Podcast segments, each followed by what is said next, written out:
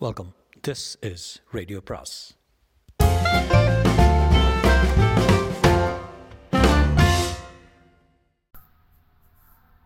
பொன்னியின் செல்வன் அத்தியாயம் முப்பத்தி எட்டு. நந்தினியின் ஊடல்.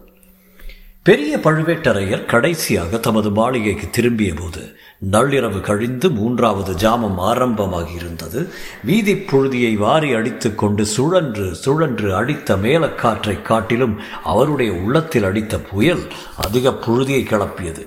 அருமை சதோ சகோதரனை அவ்வளவு தூரம் கடிந்து கொள்ள வேண்டியிருந்தது பற்றி சிறிது பச்சாதாபப்பட்டார். அவர் மீது தம்பி வைத்திருந்த அபிமானத்துக்கு அளவே இல்லை. அந்த அபிமானத்தின் காரணமாகத்தான் ஏதோ சொல்லிவிட்டார். இருந்தாலும் சந்தேகக்காரன் எதற்காக அனாவசியமாக நந்தினியை பற்றி குறை கூற வேண்டும்? மனித சுபாவம் அப்படித்தான் போலும். தான் செய்த தவறுக்கு பிறகு பிறர் பேரில் குற்றம் சொல்லி தப்பித்துக் கொள்ள முயல்வது சாதாரண மக்களின் இயற்கை. ஆனால் இவன் இதற்காக அந்த இழிவான முறையை கடைபிடிக்க வேண்டும். கைவிசம் சிக்கியிருந்த அந்த மோசக்கார திருட்டு வாலிபனை விட்டுவிட்டு அதற்காக ஒரு பெண்ணின் பேரில் அதுவும் மதனியின் பேரில் குற்றம் சொல்லுவது இவனுடைய வீரத்துக்கும் ஆண்மைக்கும் அழகாகுமா? போனால் போகட்டும். அதற்காகத்தான் அவன் வருந்தி மன்னிப்பும் கேட்டுக்கொண்டு விட்டாரே மேலும் அதை பற்றி நாம் எதற்காக நினைக்க வேண்டும்? இருந்தாலும் அவன் கூறியதில் அணுவளவேனும் உண்மை இருக்கக்கூடுமா? ஒருவேளை இந்த முதிய பிராயத்தில் நமக்கு பெண் பித்து தான் பிடித்திருக்குமோ? எங்கேயோ காட்டிலிருந்து பிடித்து வந்த ஒரு பெண்ணுக்காக கூட பிறந்த சகோதரனை நூறு போர்க்களங்களில் நமக்கு பக்கபலமாயிருந்து போரிட்டவனை பல முறை தன் உயிரை பொருட்படுத்தாமல் நமக்கு வந்த அபாயத்தை தடுத்து காத்தவனை அல்லவா கடிந்து கொள்ள வேண்டியிருந்தது? அப்படி என்ன அவள் உயர்த்தி? அவளுடைய பூர்வோத்திரம் நமக்கு தெரியாது. அவளுடைய நடவடிக்கையும் பேச்சும் சில சமயம் சந்தேகத்துக்கு இடமாகத்தான் இருக்கின்றன. சேச்சே தம்பியின் வார்த்தை நம் உள்ளத்திலும் இத்தகைய குழப்பத்தை உண்டாக்கிவிட்டது. என்ன அநியாயம்? அவள் எப்படி நம்மிடம் உயிருக்குயிரான அன்பு வைத்திருக்கிறாள்? எவ்வளவு மட்டு மரியாதையுடன் நடந்து கொள்கிறாள் நம்முடைய காரியங்களில் எல்லாம் எவ்வளவு உற்சாகம் காட்டுகிறாள். சில சமயம் நமக்கு யோசனைகள் கூட சொல்லி உதவுகிறாளே. இந்த அறுவயது வயதுக்கு மேலான கிழவனை துணிந்து மணந்து கொண்டாளே. அதை பார்க்க வேண்டாமா? தேவலோக மாதரும் பார்த்து பொறாமைப்படும்படியான அந்த சுந்தரிக்கு சுயம்பரம் வைத்தால் சொர்க்கத்திலிருந்து தேவேந்திரன் கூட ஓடி வருவானே. இந்த உலகத்து மணிமுடி வேந்தர் யார்தான் அவளை மணந்து கொள்ள ஆசைப்பட மாட்டார்கள்? ஆ இந்த சுந்தர சோழன் கண்ணில் அவள் அகப்பட்டிருந்தால் போதுமே. அப்படிப்பட்டவளை பற்றி எந்த விதத்திலும் ஐயப்படுவது எவ்வளவு மடமை? இளம் பெண்ணை மணந்து கொண்ட கிழவர்கள் இல்லாத சந்தேகங்கள் எல்லாம் தோன்றி தம் வாழ்க்கையை நரகமாக்கிக் கொள்வார்கள் என்று கேள்விப்பட்டிருக்கிறோம். உலக வாழ்க்கையில் அத்தகைய உதாரணங்களை பார்த்தும் இருக்கிறோம். அம்மாதிரி ஊரார் சிரிப்பதற்கு நம்மை நாமே இடமாக்கிக் கொள்வதா? இருந்த போதிலும் சிற்சில விவர விவரங்களை அவளுடைய வாய்ப்பொறுப்பில் கேட்டறிந்து கொள்வதும் அவசியம்தான். அடிக்கடி முத்திரை மோதிரம் வேண்டும் என்று கேட்டு வாங்கிக் கொள்கிறாளே. எதற்காக? அடிக்கடி தன்னந்தனியாக லதா மண்டபத்தில் போய் உட்கார்ந்து கொள்கிறாளே அது எதற்கு? யாரோ ஒரு மந்திரவாதி அடிக்கடி அவளை பார்க்க வருகிறதாக கேள்விப்படுகிறோமே. அவளை ஒப்புக்கொண்டாளே. அது எதற்காக? மந்திரவாதியிடம் இவள் என்னத்தை கேட்டறிய போகிறாள்? மந்திரம் போட்டு இவள் யாரை வசப்படுத்த வேண்டும்? இதெல்லாம் இருக்க கல்யாணம் பண்ணியும் பிரம்மச்சாரி என்ற நிலையில் என்னை எத்தனை காலம் வைத்திருக்கப் போகிறாள்? ஏதோ விரதம் நோன்பு என்று சொல்கிறாளே தவிர என்ன விரதம் என்ன நோன்பு என்று விளங்கச் சொல்கிறாள் இல்லை. கதைகளிலே வரும் தந்திரக்கார பெண்கள் தட்டி கழிக்க கையாளும் முறையைப் போலத்தானே இருக்கிறது. அதற்கு இனிமேல் இடம் கொடுக்கக்கூடாது இன்று இரவு இதை பற்றி கண்டிப்பாக பேசி தீர்த்து கட்டிவிட வேண்டியதுதான். பழுவேட்டரையர் அவருடைய மாளிகை வாசலுக்கு வந்தபோது அரண்மனை பெண்டிரும் ஊழியர்களும் தாதியர்களும் காத்திருந்து வரவேற்றார்கள்.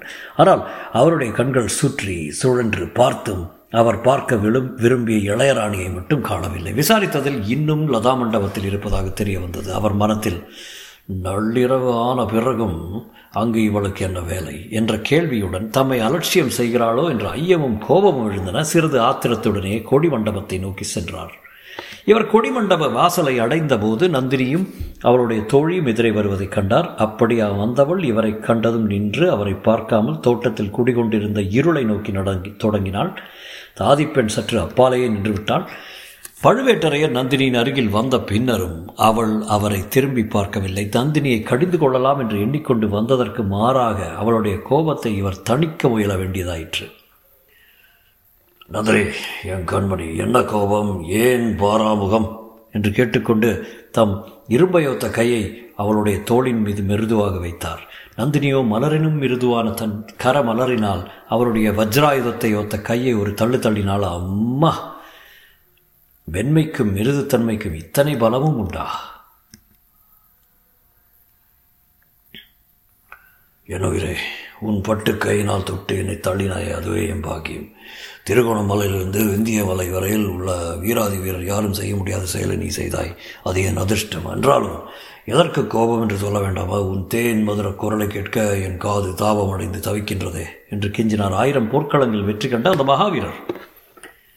தாங்கள் என்னை பிரிந்து போய் எத்தனை நாள் ஆயிற்று முழுமையாக நாலு நாள் ஆகவில்லையா?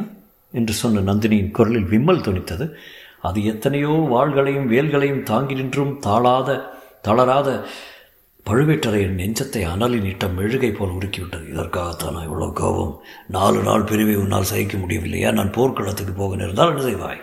மாதக்கணக்காக பிரிந்திருக்க வேண்டுமே என்றார். தாங்கள் போர்க்களத்துக்கு போனால் மாதக்கணக்கில் தங்களை நான் பிரிந்திருப்பேன் என்ற நீங்கள் அந்த எண்ணத்தை மாற்றிக்கொள்ளுங்கள். தங்களுடைய நிழலைப் போல தொடர்ந்து நானும் போர்க்களத்துக்கு வருவேன். அழகாக இருக்கிறது உன்னை போர்க்களத்துக்கு அழைத்து போனால் நான் யுத்தம் பண்ணினார் போலத்தான். கண்மணி இந்த மார்பும் தோள்களும் எத்தனையோ கூறிய அம்புகளையும் வேல்முனைகளையும் தாங்கியதுண்டு. அவ்வாறு ஏற்பட்ட காயங்களால் அறுபத்து நான்கு என்று உலகோர் என்னை புகழ்வதும் புகழ்வதும் உண்டு. ஆனால் உன்னுடைய மிருதுவான மலர் மேனியில் ஒரு சிறு முள் தைத்து விட்டால் என்னுடைய நெஞ்சு பிளந்து போய்விடும். எத்தனையோ வாள்களும் வேல்களும் என்னை தாக்கி சாதிக்க முடியாத காரியத்தை உன் காலில் தைக்கும் சிறிய முள் சாதித்துவிடும். உன்னை எப்படி யுத்த காலத்துக்கு அழைத்து போவேன்? நீ இத்தனை நேரம் கருங்கல் தரையில் நின்று கொண்டிருப்பது எனக்கு வேதனையாக இருக்கிறது. இப்படி வா. வந்து உன் மலர்ப்படுக்கையில் வீற்றிரு. உன் திருமுகத்தை பார்க்கிறேன். நாலு நாள் பிரிவு உனக்கு மட்டும் வேதனை அளித்தது என்று நினையாதே. உன்னை காணாத ஒவ்வொரு கனவும் எனக்கு ஒரு யுகமாக இருந்தது. இப்பொழுதாவது என் தாபம் தீர உன் பொன்முகத்தை பார்க்கிறேன். என்று கூறி நந்தினியின் கரத்தை பற்றி அழைத்து கொண்டு போய் மஞ்சத்தில் உட்கார வைத்தார். நந்தினி தன் கண்களை துடைத்துக் கொண்டு பழுவேட்டரை நிமிர்ந்து பார்த்தாள். தங்க விளக்கின் பொன்னொழியில் அவளுடைய முகத்தில் மலர்ந்த முத்து முறுவலை பார்த்த பார்த்தார் தனாதிகாரி. ஆஹா இந்த புன்சிரிப்புக்கு மூன்று உலகத்தையும் கொடுக்கலாமே. மூன்று உலகமும் நம் வசத்தில் இல்லாதபடியால் நம் உடல் பொருள் ஆவி மூன்றையும் இவளுக்காக தத்தம் செய்யலாம். ஆனால் இவளோ நம்மிடம் ஒன்றும் கேட்கிறாள் இல்லை. இவ்விதம் எண்ணினார் அந்த வீராதி வீரர். அவளை கேள்வி கேட்பது கடிந்து கொள்வது என்கிற உத்தேசம் போயே போய்விட்டது. நந்தினி காலால் இட்ட பணியை தலையால் நடத்தி வைக்கும் நிலைமைக்கு வந்துவிட்டார். எந்தவித அடிமைத்தனமும் பொல்லாததுதான் ஆனால் பெண் அடிமைத்தனத்தைப் போல் ஒருவனை மதியிழக்க செய்வது வேறொன்றுமில்லை. நாலு நாள் வெளியில் இருந்து விட்டுத்தான் வந்தீர்களே. திரும்பி வந்தவுடனே நேரே ஏன் இங்கு வரவில்லை? என்னை விட தங்களுக்கு தங்கள் தம்பிதானே முக்கியமாகிவிட்டார்? என்று கேட்டாள் நந்தினி. கேட்டுவிட்டு கள்ளக்கோபத்துடன் அவரை கடைக்கண்ணால் பார்த்தாள். அப்படி இல்லை என் கண்மணி. வில்லில் இருந்து புறப்பட்ட பாடத்தைப் போல் உன்னிடம் வருவதற்குத்தான் என் மனம் ஆசைப்பட்டது. ஆனால் அந்த அசட்டு பிள்ளை மதுராந்தகன் சுரங்க வழியின் மூலமாக பத்திரமாக திரும்பி வந்து சேர்கிறானா என்று தெரிந்து கொள்வதற்காகவே தம்பியின் வீட்டில் தாமதிக்க வேண்டியிருந்தது. ஐயா தாங்கள் எடுத்த காரியங்களில் எல்லாம் எனக்கு சிரத்தை உண்டு. தங்கள் முயற்சி அனைத்தும் வெற்றி பெற வேண்டும் என்றுதான் நானும் ஆசைப்படுகிறேன். ஆனாலும் நான் ஏற வேண்டிய மூடு வல்லக்கில் ஒரு ஆண் பிள்ளையை தாங்கள் ஏற்றிக்கொண்டு போவதை நினைத்தால் எனக்கு கஷ்டமாக இருக்கிறது நாடு நகரங்களில் உள்ள ஜனங்கள் எல்லோரும் தாங்கள் போகிவிடமெல்லாம் என்னையும் கூட அழைத்து போவதாக எண்ணுகிறார்கள். அது எனக்கு மட்டும் சந்தோஷம் அளிக்கிறது என்று நினைக்கிறாயா? இல்லவே இல்லை. ஆனால் எடுத்த காரியம் பெரிய காரியம். அதை நிறைவேற்றுவதற்காக சகித்து கொண்டு செய்கிறேன். மேலும் இந்த யோசனை கூறியதே நீதான் என்பதை மறந்துவிட்டாயா? உன்னுடைய மூடு பல்லக்கில் மதுராந்தகனை அழைத்து போகும்படி நீதானே சொன்னாய். கோட்டையிலிருந்து போகும்போதும் வரும்போதும் அவனை தனியாக சுரங்க வழியில் அனுப்பும் யுக்தியும் நீதானே கூறினாய். என்னுடைய கடமையைத்தான் நான் செய்தேன். கணவர் எடுத்திருக்கும் காரியத்துக்கு உதவி செய்வது மனைவியின் கடமை அல்லவா? ஏதோ எனக்கு தெரிந்த யுக்தியை சொன்னேன். தங்களுக்கு அதனால் அது மட்டுமா செய்தாய்? இந்த மதுராந்தகன் உடம்பெல்லாம் விபூதியை பூசிக்கொண்டு ருத்ராட்ச மாலையை அணிந்து நமசிவாய் ஜபம் செய்து கொண்டிருந்தான். கோவில் குளம் என்று சொல்லிக்கொண்டு அம்மாவுக்கு பிள்ளை நான் தான் என்று நிரூபித்து கொண்டிருந்தான். அரசாழ்வதில் ஆசை உண்டாக்க நாங்கள் எவ்வளவோ முயன்று முடியவில்லை. இரண்டு தடவை நீ அவனுடன் பேசினாய் உடனே மாறி போய்விட்டான். இப்போது அவனுக்கு உள்ள ராஜ்ய ஆசையை சொல்லி முடியாது. தற்போது அவனுடைய மனோராஜ்யம் இலங்கையிலிருந்து இமயமலை வரை பரவியிருக்கிறது. பூமியிலிருந்து ஆகாசம் வரையில் வியாபித்திருக்கிறது. நம்மை காட்டிலும் அவனுக்கு அவசரம் தாங்கவில்லை. சோழ சிம்மாசனத்தில் ஏற துடித்துக் கொண்டிருக்கிறான். நந்தினி அந்த பிள்ளை விஷயத்தில் நீ என்ன மாய மந்திரம் செய்தாயோ தெரியவில்லை. ஆமாம் நீதான் இப்படிப்பட்ட மாய மந்திரிக்காரியராக இருக்கிறாயே. வேறு மந்திரவாதியை நீ ஏன் அழைக்கிறாய்? அதை பற்றி அனாவசியமாக ஜனங்கள் அரசே அதை பற்றி அனாவசியமாக யாரேனும் பேசினால் அப்படிப்பட்ட துஷ்டர்களின் நாக்கை துண்டித்து புத்தி கற்பிப்பது தங்கள் பொறுப்பு. மந்திரவாதியை நான் ஏன் அழைக்கிறேன் என்பதை முன்னமே சொல்லியிருக்கிறேன். தாங்கள் மறந்திருந்தால் இன்னொரு தடவையும் சொல்லுகிறேன். பழையாறையில் உள்ள அந்த பெண் பாம்பின் விஷத்தை இறக்கத்தான். நீங்கள் ஆண்மை உள்ள புருஷர்கள் யுத்த காலத்தில் நேருக்கு நேர் நின்று ஆண் பிள்ளைகளோடு போராடி போரிடுவீர்கள் கேவலம் பெண் பிள்ளைகள் என்று அலட்சியம் செய்வீர்கள். பெண் பிள்ளைகளுடன் போர் செய்வது உங்களுக்கு அவமானம். ஆனால் நூறு ஆண் பிள்ளைகளை காட்டிலும் ஒரு பெண் பிள்ளை அதிகமான தீங்கு செய்து விடுவாள்.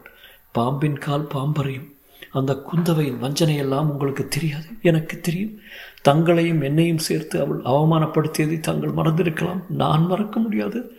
நூறு பெண்களுக்கு மத்தியில் என்னை பார்த்து அந்த கிழவனுக்காகத்தான் சாகப் போகிற சமயத்தில் பெண்மோகம் பிடித்து புத்தி கெட்டு போய்விட்டது. உன் அறிவு எங்கேயடி போயிற்று? அந்த கிழவனை போய் ஏன் மணந்து கொண்டா? என்று கேட்டாளே. அதை நான் மறக்க முடியுமா?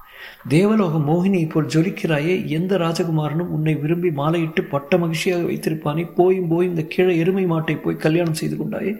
என்று அவள் என்னை கேட்டதை மறக்க முடியுமா? என்று கூறி நந்தினி விம்மி எழுத் தொடங்கினாள். அவளுடைய கண்களில் பொங்கிய கண்ணீர் தாரை தாரையாக கன்னங்களின் வழியாக பெருகி அவளது மார்பகத்தை நனைத்தது. தொடரும்.